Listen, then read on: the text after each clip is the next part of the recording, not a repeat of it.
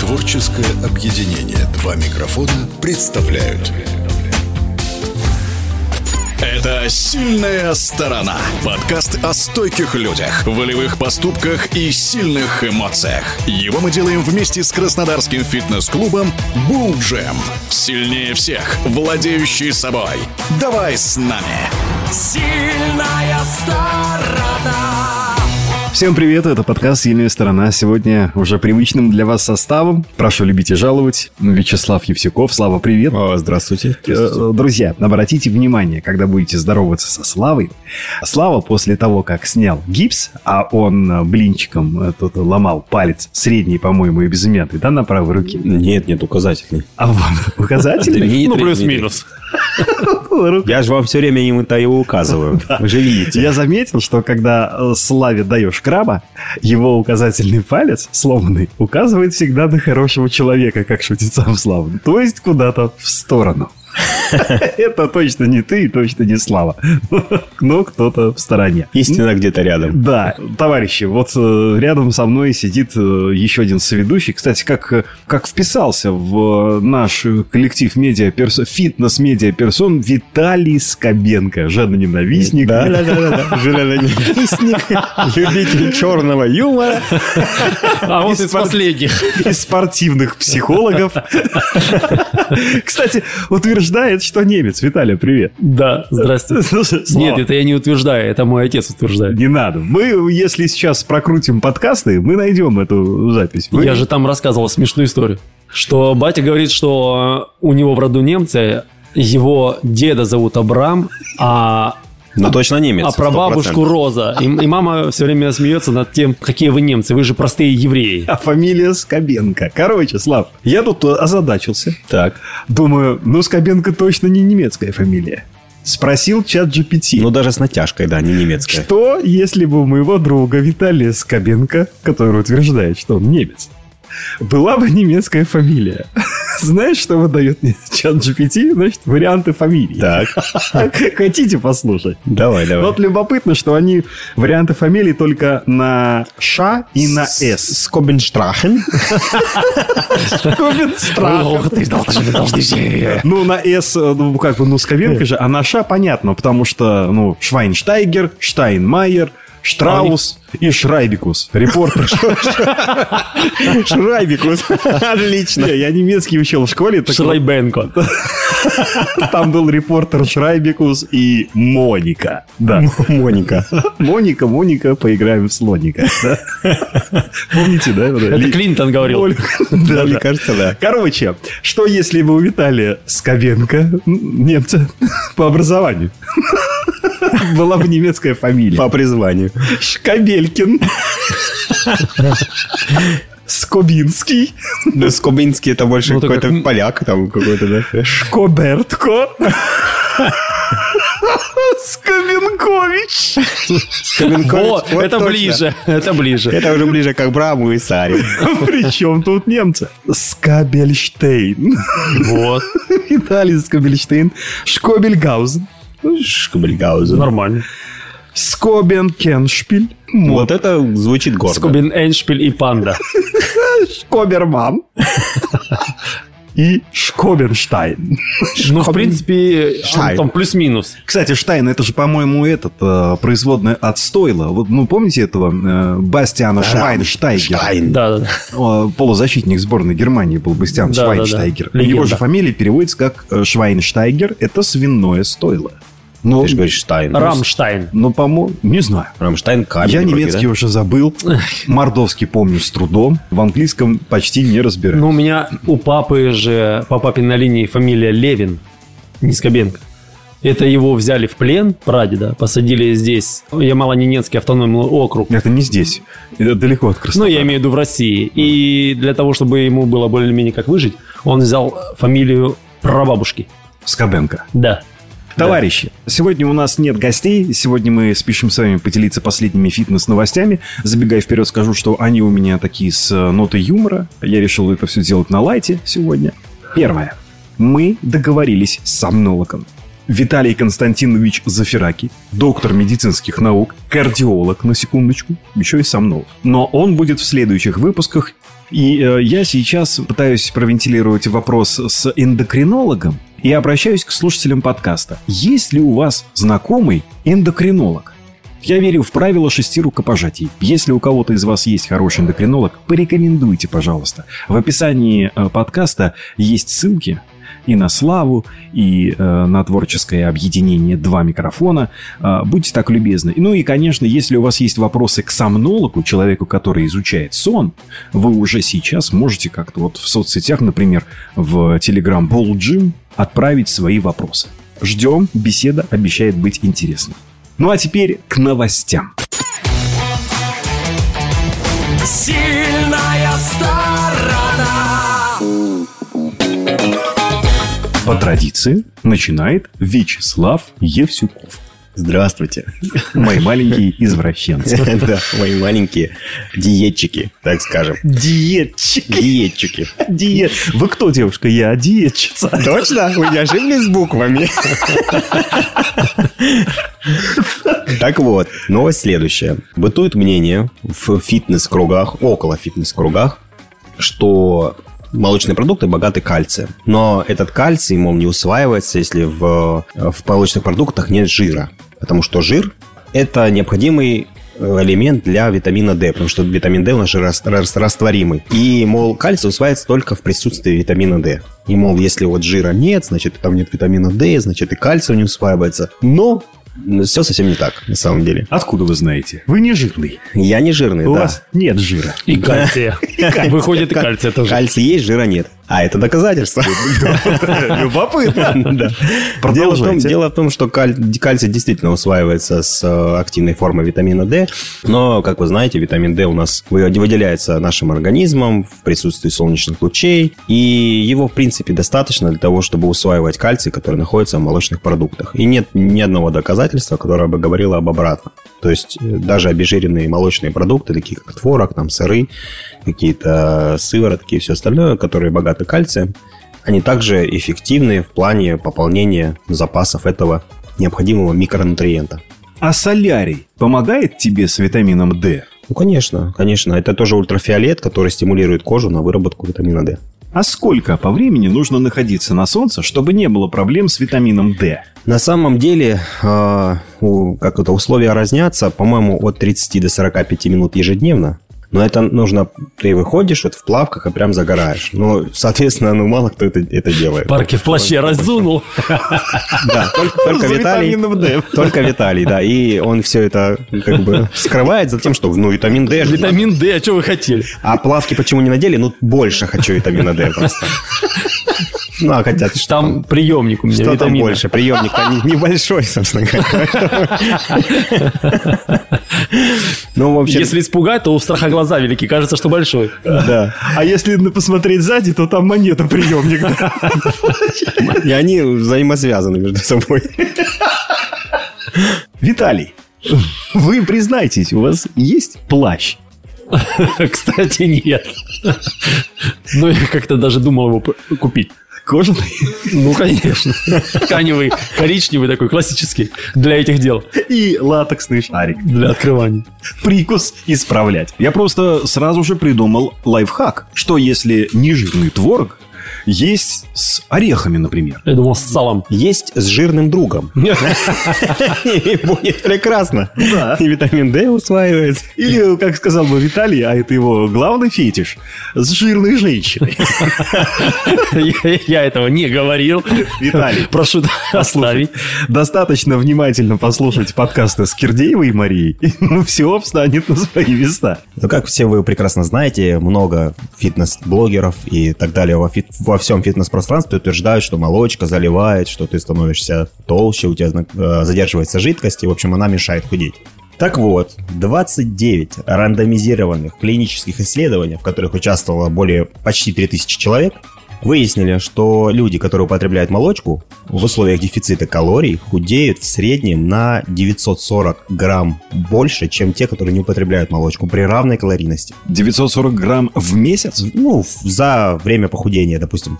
Полгода или год. О каком молоке речь? 940 грамм жира молочных продуктов. Это творог, сыр, яйца. Ой, яйца. Какие яйца? Сейчас они появятся. Терпение, пожалуйста. Это творог, сыр, молоко, кефир и тому подобные вещи. Так вот, э, утверждают, что при использовании до 5 порций молочки в день, А сколько в граммах?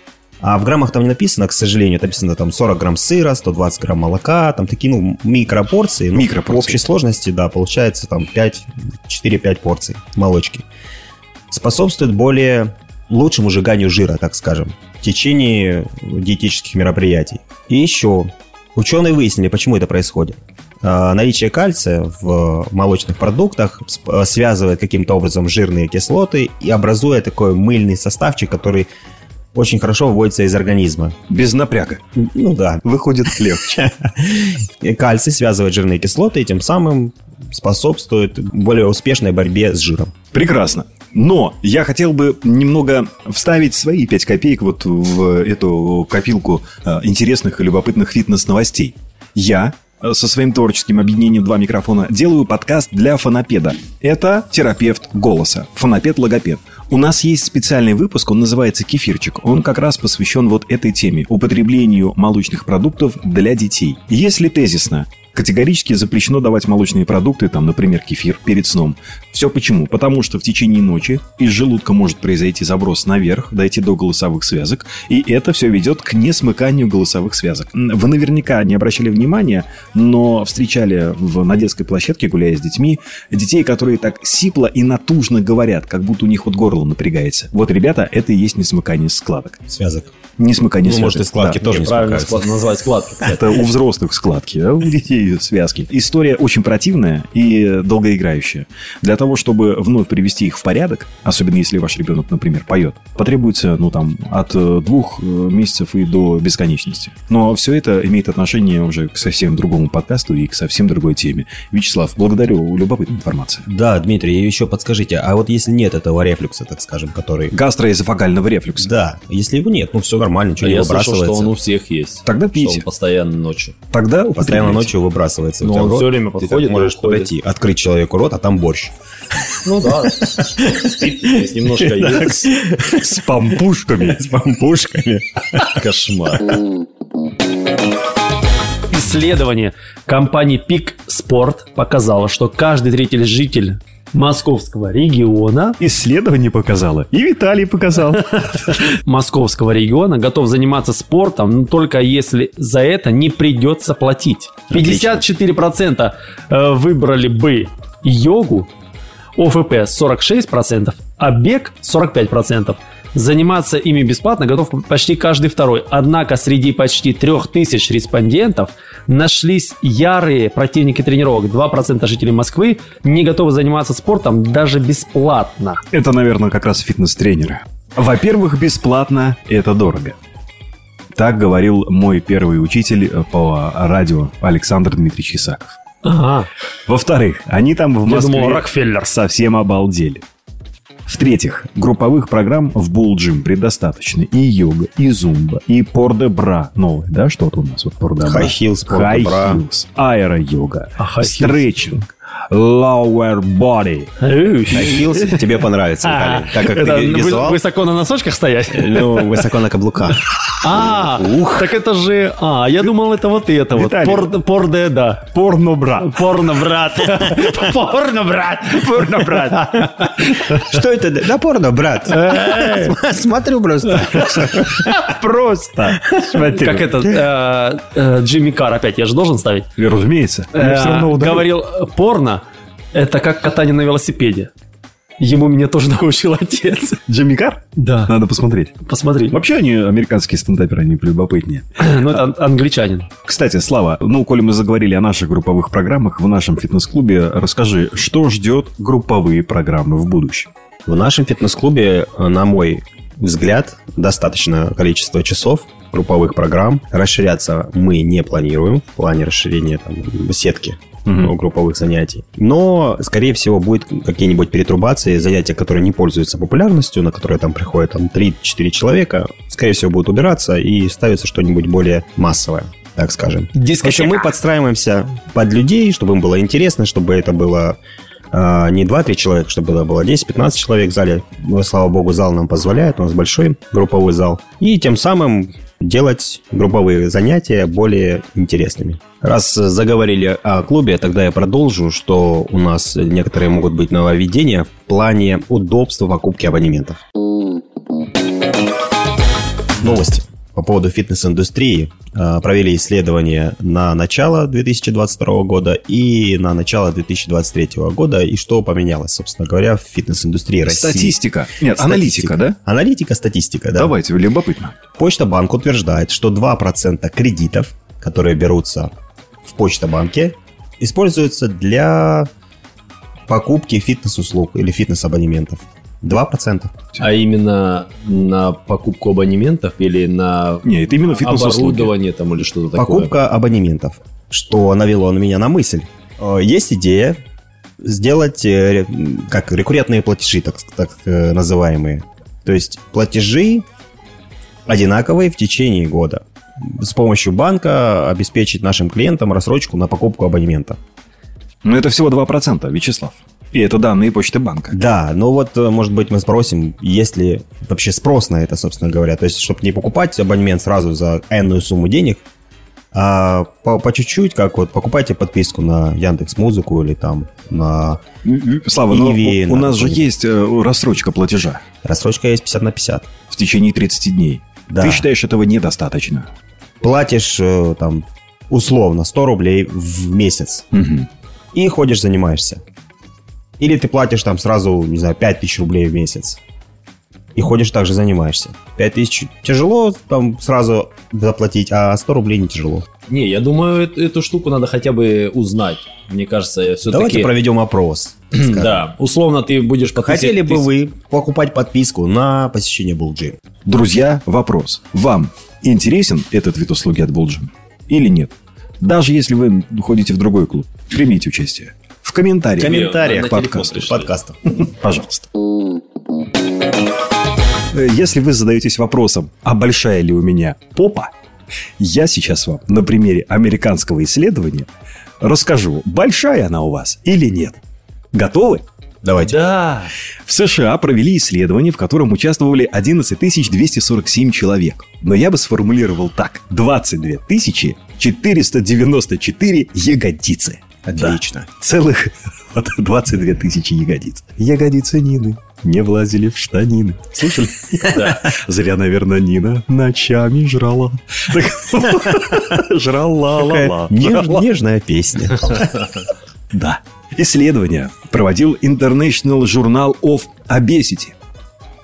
Простите, мой английский. Это мордовский диалект. Исследование показало, что у женщин, у которых соотношение талии и бедер больше, риск развития диабета второго типа ниже. Но это только вводная часть. И, разумеется, то, что сейчас я говорю, многие уже знают. Пойдем глубже. Так Это сказать. мы любим. Да. К тому же у женщин с большими ягодицами и меньшей талией обычно ниже уровень холестерина. Согласно данным CDC, я не знаю, как расшифровывается эта аббреви- аббревиатура, но что-то интересное. Не путать с ACDC. Самые большие ягодицы у неиспаноязычных чернокожих женщин. Они имеют размер впечатляющий 106,3 сантиметра, господа. Это средний размер, так как я Да, понял. Мы говорим о среднем. Вообще на сайте фитнесвольт, по-моему, fitnessvolt.com. Там приводятся прям данные 20-29 лет, 30-39, 40-49. И я сделал, как бы это сказать, выжимку. Да, если вам интересно, зайди, посетите Выжил сайт. ягодицы, так сказать. Да, из ягодиц. Из ягодиц. Выжил из ягодиц цифры. Сантиметры. Короче, неиспаноязычные чернокожие женщины на первом месте 106,3 сантиметра. Боже мой, вот это ягодицы. Следующее по величине жопки у американок мексиканского происхождения. Они в среднем 2,6 сантиметра. А, Чувствую себя мексиканцем. Главное, что не мексиканкой. Размер ягодиц, как у мексиканки. Погоди, у тебя что, серьезно, жопа 126? Ну, где-то так. Ты среднестатистическая 102. американка мексиканского происхождения. А Мишаня тогда получается у нас кто? Но, разумеется, вы спросите меня, коллеги, а белые женщины? Белые женщины не испаноязычного происхождения замыкают список со средним размером ягодиц в 101,9 сантиметра. А, ну тут получается, что разнос не такой уж и большой. Я думал, там большой. Тогда я тоже похож и на белую Согласен. женщину. Вы что-то Ощущаю себя. В принципе, да. Метис. И вашим, и нашим. Не надо этого, Вячеслав, не надо. Займите одну сторону. Придерживайтесь, так сказать, правосторонним движением. Но это не все, господа. Вот любопытно, что средний размер ягодиц у женщин старше 20 лет в США составляет 102 сантиметра. Представляете? Это как раз возраст от э, 20 до 29. В среднем жопа американок до 30, от 20 до 30, 102 сантиметра. Но, господа, есть и нюансы. У девушек в возрасте от 20 до 29 средний размер ягодиц самый маленький. Всего 98,2 сантиметра. А вот в возрастной группе от 50 до 60 женщины достигают максима... самый сок, как сказал бы Вячеслав. Максимальный размер 105,4 сантиметра. Это мы говорим о женщинах. Я привожу средние цифры. В среднем, в среднем. По больнице. Но заметьте, господа, вот если у эм, женщин в лидерах по, раз, по среднему размеру испано... Не испаноязычные. Не испаноязычные, Чернокожие. да, то у нас на первом месте не испаноязычные белые мужчины. Вот у них в среднем 100 сантиметров. Это наводит на мысли. Наводит. А за ними следуют не испаноязычные чернокожие. У них примерно 99,3. Но самое любопытное, что на последнем месте американцы мексиканского происхождения, ну, в общем, мексиканцы, у них 97,3 сантиметра. Ну, в общем, в любом случае, если вы забудете о своем здоровье, помните, что размер ягодиц имеет значение. Вот что я вам хотел сказать. А и напоследок стих, если позволите. Песня! О да, жопе. Если можно. Вставайте на стульчик, Дмитрий, рассказывайте. У пышнотелой молодицы мечом играют ягодицы. Сейчас схватить бы этот мяч и за мечом помчаться вскачь. Но в жизни... Но в жизни много перемен, и я давно уж не спортсмен. И остается лишь девица на ягодицы молодицы. Прекрасно, прекрасно.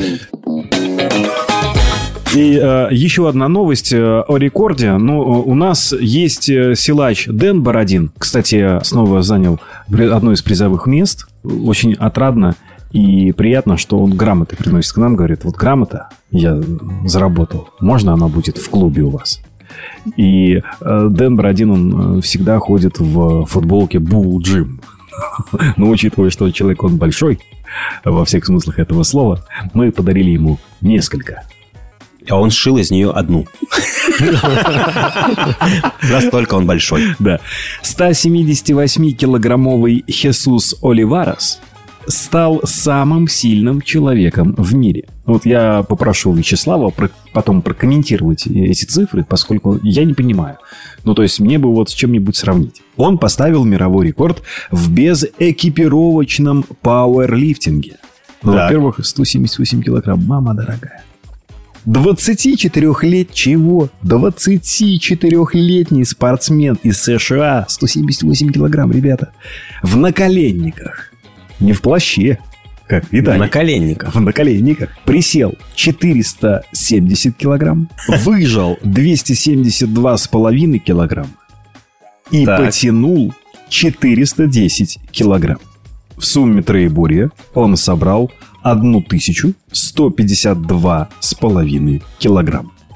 Вот это сейчас мерило для тех, кто хочет стать самым сильным человеком в мире. 24 года, 178 килограмм. Ну, а у меня есть э, видео, где он это делает. Судя по весу, чувак от 190 сантиметров. Да, скорее всего, он очень высокий. Результаты действительно поражают. Серьезно? Особенно в приседе, конечно. То есть наш, э, допустим, пауэрлифтер Малан- Маланичев Андрей, он же Малан, в экипировке собирал 1182 килограмма. В экипировке. А что это? А что за экипировка А. и без экипировки? Дело в том, что в пауэрлифтинге используется такая... Ну, вот как широкие сказать? ремни, да? Нет, нет, нет, это не экипировка. Такие как комбез, типа для приседаний. Он очень туго надевается и помогает в выполнении, допустим, приседаний, тех же самых тяг. В тяге меньшей степени, в приседе хорошо помогает. И также жимовые всякие майки, которые тоже используются. Они тоже сильно утягивают и помогают поднимать больший вес. А Это было придумано для предотвращения травм, но, как известно, спортсмены люди ленивые, они приспособили экипировку к тому, чтобы поднимать больше. Хе- Хесус красавчик, да, молодец. А у нас есть парень, я не помню, как у него фамилия, тоже, по-моему, 18 лет или 19. Вот он тоже в наколенниках приседает 400 килограмм. Это очень круто. Как Для таким... сравнения, вот Дмитрий, наш бессменный ведущий, приседает 60 килограмм. Но в СМИ. Но без наколенников. Тем тем более еще какие, с каким-то Смитом. Но Может быть, даже Виллом. делаю это в СМИте. Я решил не ограничиваться именно этой новостью и специально потратил время, посидел в интернете и нашел истории, когда простые люди проявляли недюжие, феноменальные физические способности в каких-то острых э, ситуациях. В Аргентине после землетрясения юная девушка подняла пятитонную бетонную плиту, чтобы вызволить из-под нее любимого человека. Э, История из разряда необъяснимо, но факт. Э, Да все прекрасно объяснимо. Дело в том, что на адреналине наш организм может преодолевать вот эти вот пороги, которые он сам себе ставит. Почему мы не можем поднять там, ну, больше там 200 килограмм, допустим, в приседании? Потому что организм понимает, что если он сможет преодолеть это усилие, возможны травмы, надрывы мышц, отрывы сухожилий и всего остального. Когда твоему организму э, грозит смерть, смертельная опасность, это все в мозгу отключается, и ты можешь преодолеть какие-то неимоверные усилия, но это потом скажется на отрыве всего, чего только можно.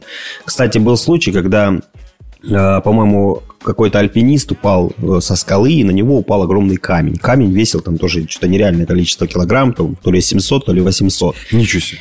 И он на адреналине смог его сдвинуть с себя и скинуть. 700 или 800 килограмм. Он выжил, все нормально. Он порвал себе грудные мышцы, оторвал трицепсы, ну все, что только можно было, он себе оторвал, но он выжил. То есть мозг отключил этот порог, барьер безопасности и выжил. То есть когда, когда э, речь идет о выживании, мы можем многое. Но это скажется потом. Виталий, вам часто приходится выживать? Отключать мозг. Кожен день. Э, Мне папа рассказывал, что в детстве, когда за ним побежала собака, и он сильно испугался, он залез на... Ну, не знаю, у нас станица называется глядючая акация, глядичая. Такие длинные С иголки. колючками, да-да-да. Да, с длинными большими иголками, сантиметров по 12-15. Он залез, он на нее залез, но слезть не смог, потому что везде кололось, и он даже не понял, как он туда забрался, его потом на лестнице снимали. Пожалуйста, еще одно У свидетельство. меня с детства тоже есть такой, ну, я не знаю, может, это просто мне так запомнилось. Но, в общем, э, мы залезли в какой-то заброшенный то ли садик, то ли что-то такое. А там была собака большая. И, в общем, мы с другом бежали, и был где-то полутораметровый забор, и мы его перепрыгнули. Вот прям взяли и перепрыгнули. И, может быть, это просто в мозгу так отложилось, что он был такой высокий, и мы его перепрыгнули, но факт остается фактом, что на страхе вот действительно ты даже не понимаешь, как ты это делаешь. Друзья, если у вас есть э, такая подобная история, поделитесь ими. Напишите нам. Мы с удовольствием их расскажем в эфире. Было а если дело. хотите сами. Когда меня украли инопланетяне. Не- Ненадолго, ненадолго. Да, но я продолжу, если вы не против. На Крайнем Севере был случай, летчик чинил самолет, кто-то толкнул его в плечо, он оглянулся, а там глядь. Я люблю это слово «глядь». Как думаете, кто был? Пингвин? Нет, медведь. Белый медведь. От страха летчик с места вскочил на крыло самолета. Бывает. Женщина у нас в России 68 лет, мы все эту историю знаем прекрасно. В Калужской области это дело было. Во время пожара бабуля вынесла сундук, который потом не смогли сдвинуть с места пятеро пожарных. Один из них надорвался и долго материл бабульку ведьму. Она вот как-то вынесла этот сундук. Алчность. Видимо, там что-то было ценное. Видимо, что-то ценное. И вот здесь я думаю, закроем наш э, сегодняшний подкаст «Сильная сторона. Оценочные суждения». Здесь я вот хотел бы произнести тост.